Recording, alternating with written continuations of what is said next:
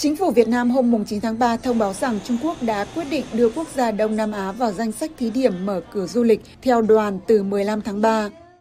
Theo Cổng Thông tin Chính phủ Việt Nam VGP News, thông báo này được đưa ra sau cuộc gặp giữa tham tán văn hóa Đại sứ quán Trung Quốc tại Việt Nam Bành Thế Đoàn và Cục trưởng Cục Hợp tác Quốc tế thuộc Bộ Văn hóa Thể thao và Du lịch Việt Nam Nguyễn Phương Hòa.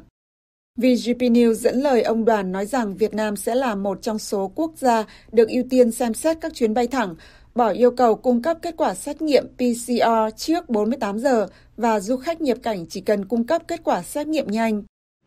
Tham tán văn hóa Đại sứ quán Trung Quốc tại Việt Nam còn được dẫn lời nói thêm rằng phía Trung Quốc mong muốn tiếp tục phối hợp chặt chẽ với Việt Nam, cùng nhau đảm bảo quyền lợi chính đáng của khách du lịch mỗi nước.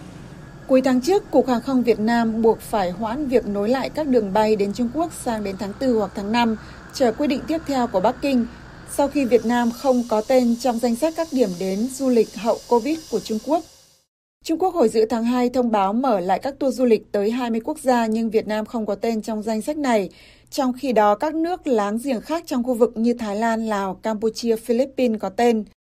Trước đó vào tháng 10 năm ngoái, nhân dịp Tổng Bí thư Nguyễn Phú Trọng thăm Trung Quốc, Cục Hàng không Việt Nam đề nghị nhà chức trách hàng không Trung Quốc mở lại các chuyến bay thường lệ giữa hai nước.